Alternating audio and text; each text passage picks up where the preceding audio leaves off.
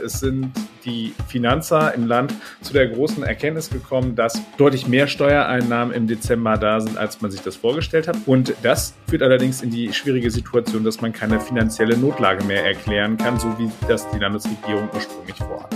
Plot-Twist bei den Haushaltsverhandlungen der NRW-Landesregierung. Der Plan, einen Nachtragshaushalt über 5 Milliarden Euro aufzunehmen, hat für unfassbar viele Probleme gesorgt. Jetzt soll auf einmal alles ganz anders kommen. Rheinische Post Aufwacher. News aus NRW und dem Rest der Welt mit Laura Mertens. Hallo am Dienstag, den 20. Dezember. Im zweiten Teil sprechen wir hier im Podcast über Knopfzellenbatterien. Kinder und ältere Leute verschlucken sie häufig. Das wird gerade zum Problem. Jetzt unser Top-Thema hier im Aufwacher für euch. So viel Chaos gab es wirklich noch nie. Die NRW-Landesregierung stimmt heute über den Haushalt für das Jahr 2023 ab.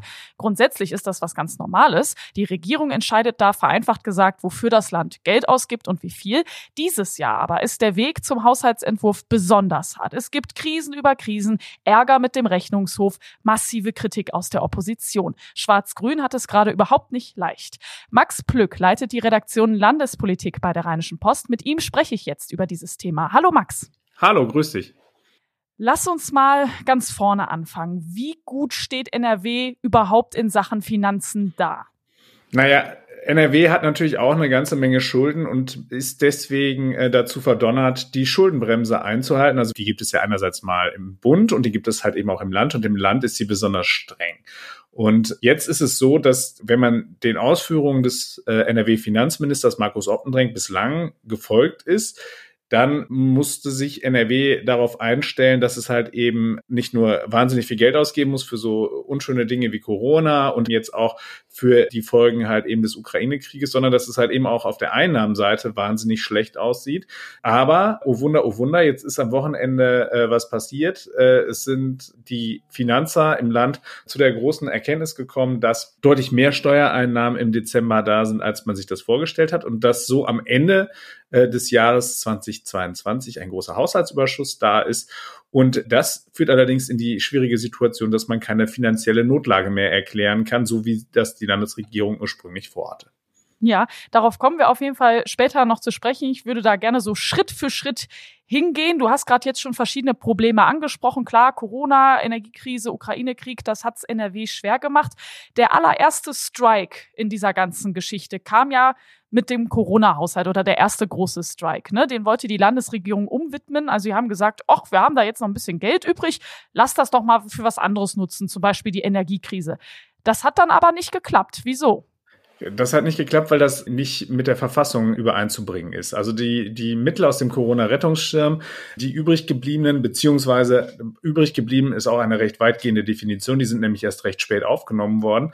Aber die dient natürlich dem Zweck der Bekämpfung der Corona-Pandemie. Und da gibt das Parlament dann sozusagen grünes Licht dafür, dass man das halt eben dafür einsetzen kann. Es gibt aber nicht grünes Licht dafür, dass man sagen kann, okay, boah, jetzt nur noch ein bisschen was äh, Geld im Topf übrig, dann benutzen wir das jetzt halt eben mal für andere Dinge, weil wir haben eben die gerade schon geschilderte wirklich sehr, sehr strenge Schuldenregelung des Landes.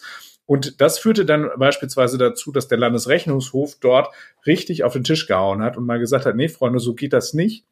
Und wenn das Wort verfassungswidrig schon im Raume steht, dann muss eine Landesregierung sehr, sehr vorsichtig sein, weil äh, dann ist klar, dann wird die Opposition die Regierung dann auch nach Münster zerren, um dort eben dann einen politischen Punkt, du sprachst von Strike, genau, den hätten sie dort erringen können und deswegen hat man davon dann ganz schnell wieder Abstand genommen. Weiter ging es dann ja auch mit der Ausschusssitzung letzte Woche Donnerstag. Da wollten sie sich dann einfach treffen und drüber abstimmen. Und dann kurz vor Beginn, ich glaube, es waren 30 Minuten, sagt Schwarz-Grün, ah, wir müssen noch mal kurz äh, da was umschreiben oder umändern, hier noch was streichen. Das kam ja auch wirklich gar nicht gut an. Nee, insgesamt muss man sagen, also die Art und Weise, wie halt eben dieses Haushaltsverfahren läuft, das war schon schlecht angelegt. Also es ist 47 Tage. Das ist, äh, wenn man in 47 Tagen ein derart großes parlamentarisches Ding da durchficht, ist das schon, äh, sagen wir mal, Rekordtempo. Aber wenn ich dann innerhalb dieses Verfahrens dann auch noch andauernd irgendwie wieder die Stoßrichtung ändere, wieder halt eben sage, das und das machen wir anders und jetzt widmen wir das um oder wir machen jetzt hier äh, einen neuen Topf auf oder wir haben jetzt hier ein Hilfsprogramm äh, mit 1,6 Milliarden, das führt dann natürlich dazu, dass sich Parlamentarier damit nicht ausreichend beschäftigen können. Man spricht immer beim Haushalt vom, vom Königsrecht des Parlamentes. Also das ist ja wirklich das, äh, was die Parlamentarier machen müssen. Sie müssen genau sorgsam mit den Steuermitteln, äh, die wir dort zur Verfügung stellen, umgehen, um halt eben wirklich wichtige Projekte anzustoßen. Aber wenn man sich mal anschaut, in, wie viele Wolken die Landesregierung hier hingelegt hat, da kann sich wirklich niemand damit ordentlich befassen. Also auch nicht in den Fachausschüssen. Normalerweise eine Haus Haushaltsberatung setzt voraus, dass die Fachpolitiker sich genau angucken, wofür die Ministerien halt eben das Geld aufbringen wollen. Und all das konnte in der Kürze der Zeit nicht stattfinden. Und dann halt eben, du hast es gerade geschildert, wenn ich dann noch 30 Minuten, bevor die äh, Ausschusssitzung losgeht, da so eine Tischvorlage auf den Tisch geknallt bekomme, dann fällt das natürlich den Parlamentariern extrem schwer, darüber auch nur zu befinden oder abzustimmen. Und das hat insgesamt zu einem sehr vergifteten Klima geführt zwischen Opposition und zwischen der Landesregierung. Wobei, wenn man mal so mit ein paar Koalitionspolitikern spricht, so richtig glücklich sind die mit der Art und Weise, wie das derzeit hier abläuft, auch nicht. Und wenn das jetzt nicht alles schon genug gewesen wäre, kam ja dann, du hast es eingangs direkt schon erzählt, Finanzminister Markus Optendrenk um die Ecke und hat gesagt, ah, keine Panik, wir nehmen alles zurück, ne? keine finanzielle Notlage, kein Nachtragshaushalt von äh, 5 Milliarden Euro. Ganz kurz vor der Abstimmung plötzlich, weil, oh, auf einmal, wir haben mehr Steuergeld als sonst. Ist ja eigentlich oder als erwartet eine gute Nachricht, aber irgendwie ja auch eine schlechte, weil man jetzt gar nicht diesen Nachtragshaushalt für diese Bewältigung der Krisen schaffen kann. Was heißt das jetzt? Das heißt jetzt erstmal, dass ähm, die Landesregierung, die vorher so aufs Tempo gedrückt hat und die gesagt hat, wir müssen unbedingt halt eben die Notlage noch für dieses Jahr erklären, damit wir in diesem Jahr auch schon Mittel ausschütten können, dass die jetzt plötzlich äh, dort wirklich eine Kehrtwende vollzogen hat und gesagt hat, nee, nee, wir haben jetzt Zeit bis ins kommende Jahr. Der Grund dürfte sein, dass die Opposition weiter eben mit diesem scharfen Schwert der Verfassungsklage gedroht hat und dass sie festgestellt festgestellt haben, dass einige Prognosen es auch gar nicht hergeben, dass man sagt, für dieses Jahr könne man überhaupt noch von einer Notlage reden, zumal halt eben diese Steuereinnahmen so hoch sind. Also man muss sich das so vorstellen. Es gibt zwei Möglichkeiten, um halt eben zu sagen, ich kann von dieser Schuldenbremse abweichen. Das eine ist die finanzielle Notlage, also des Landes. Das zweite ist, dass man mit konjunkturellen Argumenten kämpft. Die Landesregierung ist dann auf diesen ersten Pfad gegangen, dass sie gesagt hat, wir haben eine finanzielle Notlage. Das heißt, also hat nicht mit der Konjunktur argumentiert und das macht dann schon die Grundlage schwierig, um überhaupt eben diesen, diesen Schuldentopf aufnehmen zu können. Und davon haben sie sich jetzt verabschiedet. Das heißt, sie nehmen sich jetzt die Zeit, um das jetzt zwar auch noch äh, in den kommenden Tagen zu verabschieden, aber dass es dann erst im kommenden Jahr in Kraft tritt. Ich glaube, dass das ist auch die sauberere Möglichkeit am Ende des Tages. Das, was natürlich auch bedeutet, dass diese 1,6 Milliarden, die mal im Raume standen, das sind alles Maßnahmen, die wirklich den Bürgern zugutekommen. Also beispielsweise waren die vorgesehen für Sportvereine, für Kultureinrichtungen, die waren äh, vorgesehen für den ÖPNV. Und da gab es noch eine ganze andere äh, Reihe, insbesondere, ach ja, genau, nicht zu vergessen, den Härtefallfonds für die kleinen und mittleren Unternehmen, die eben trotz der Strom- und ähm, Energiepreisbremse in Schwierigkeiten kommen. Also eine ganze Menge von wirklich auch sinnvollen Maßnahmen. Ähm, da hatten sich Beobachter sowieso schon gefragt, wie wollt ihr das alles noch in diesem Jahr auf die Schiene bringen und wie wollt ihr da auch zu den ersten Auszahlungen kommen? Und jetzt ist es tatsächlich so, es geht jetzt erst ab Januar dann los, wenn dann halt eben für das kommende Jahr tatsächlich die Notlage erklärt wird, aber dann wahrscheinlich mit konjunkturellen Argumenten. Heißt aber auch im Umkehrschluss, dass wir, die Leute oder auch die, die ein Unternehmen haben, irgendwo ein bisschen länger jetzt auf dieses Geld warten müsst. Würdest du denn sagen, dieses, dieses ganze Verfahren war jetzt, ich sag's mal so böse, ein Schuss in den Ofen oder kriegt die Landesregierung jetzt noch die Kurve?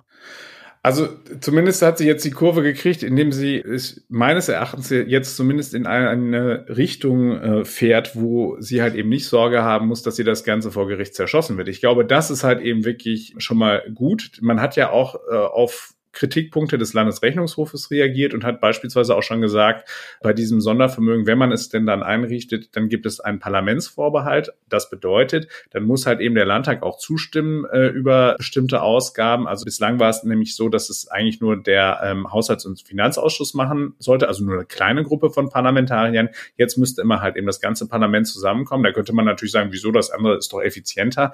Nein, das ist halt eben besser, wenn es da dort um Fachpolitik geht, dass die Fachpolitiker dann dort auch entsprechend eingebunden werden. Also das sind alles so Hürden, die hat man jetzt so aus dem Weg geräumt. Insofern ist es schon richtig, dass man da äh, das nochmal angepasst hat. Dieses ganze Hickhack im Vorfeld hätte man sich tatsächlich, muss man sagen, sparen können. Ähm, da war es wirklich auch schlecht handwerklich gemacht. Jetzt hat man das eingesehen und hat äh, gesagt, okay, wir müssen das halt eben jetzt nochmal nachbessern und ich halte das jetzt für den richtigen Schritt, aber natürlich ist das halt eben kein wirkliches Aushängeschild. Äh, da hat sich die Landesregierung, würde ich sagen, nicht unbedingt mit rumbekleckert in diesem Verfahren. Danke dir, Max. Sehr gerne. Und wir machen weiter mit unserem zweiten großen Thema. Kennt ihr Knopfzellenbatterien? Das sind diese kleinen runden Batterien, die in manchen Fernbedienungen zum Beispiel drin sind. Und dass sie so klein und rund sind, ist ein Problem. Kinder und ältere Menschen verschlucken die immer häufiger und das kann richtig gefährlich werden. Jörg Isringhaus hat darüber unter anderem mit Medizinern gesprochen. Hallo Jörg. Hallo. Jörg, wie kann es denn passieren, dass Kleinkinder so eine flache Batterie einfach runterschlucken? Ja, das kann passieren, wenn, wenn sie äh, solche Batterien, sage ich mal, herumliegend äh, irgendwie finden und in den Mund stecken. Kann aber auch sein, wenn sie mit irgendwelchen Geräten spielen, die solche Knopfzellenbatterien enthalten und die dann herausnehmen.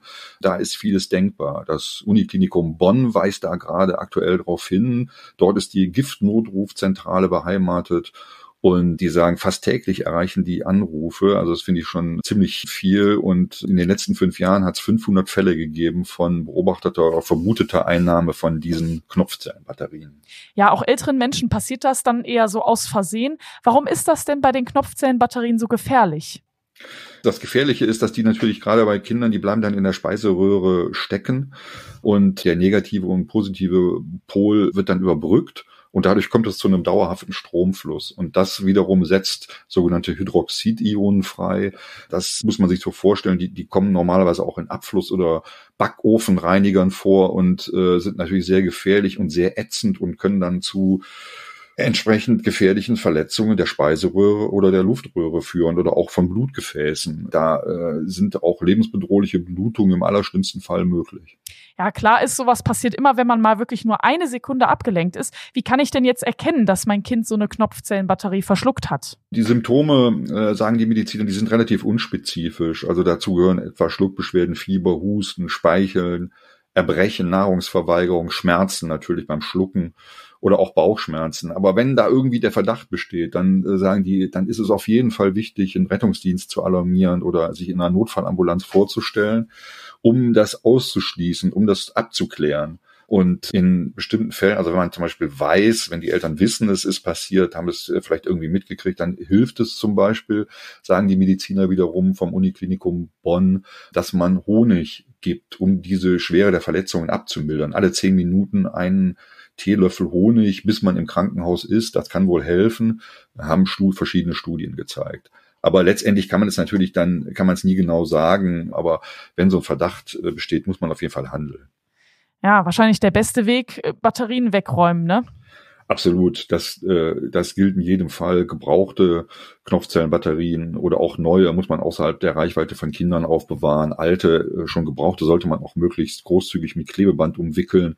Dann kann man sie halt auch äh, schwerer verschlucken, beziehungsweise da entsteht dann nicht mehr dieser Stromfluss. Aber das Allerbeste ist außerhalb der Reichweite äh, auch Geräte, die solche äh, Batterien enthalten, die gehören einfach nicht in die Hände von Kleinkindern, muss, muss man auch einfach wegpacken, sollte man möglicherweise auch zusätzlich sichern, damit die Kinder die Batterien nicht irgendwie rausfriemeln können. Und dann gilt es noch zusätzlich als letzten wichtigen Punkt, auch Betreuungspersonen oder Großeltern immer über diese Gefährlichkeit dieser Knopfzellenbatterien aufzuklären. Vielen Dank, Jörg Isringhaus. Gerne. Wir freuen uns immer übrigens über euer Feedback. Schreibt uns dazu gerne eine Mail an aufwacher.rp-online.de. Danke. Und das sind die Meldungen, die heute wichtig werden. Das Bundesarbeitsgericht in Erfurt entscheidet heute über Urlaubsansprüche. In mehreren Fällen, zwei aus NRW, geht es darum, ob man den Urlaub auch nach Jahresende noch nehmen darf.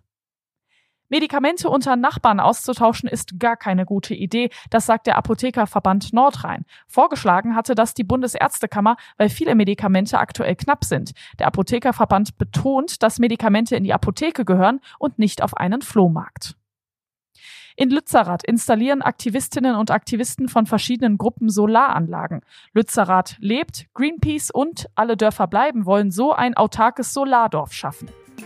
Wir schauen zum Schluss aufs Wetter. Viele Wolken heute zwischendurch Regen bei 8 bis 12 Grad. Morgen erstmal meistens trocken. Regen erst am Abend bei 6 bis 10 Grad maximal. Das war der Aufwacher vom Dienstag, dem 20. Dezember. Wir hören uns morgen wieder. Ich bin Laura Mertens. Ciao. Mehr Nachrichten aus NRW gibt's jederzeit auf RP Online. rp-online.de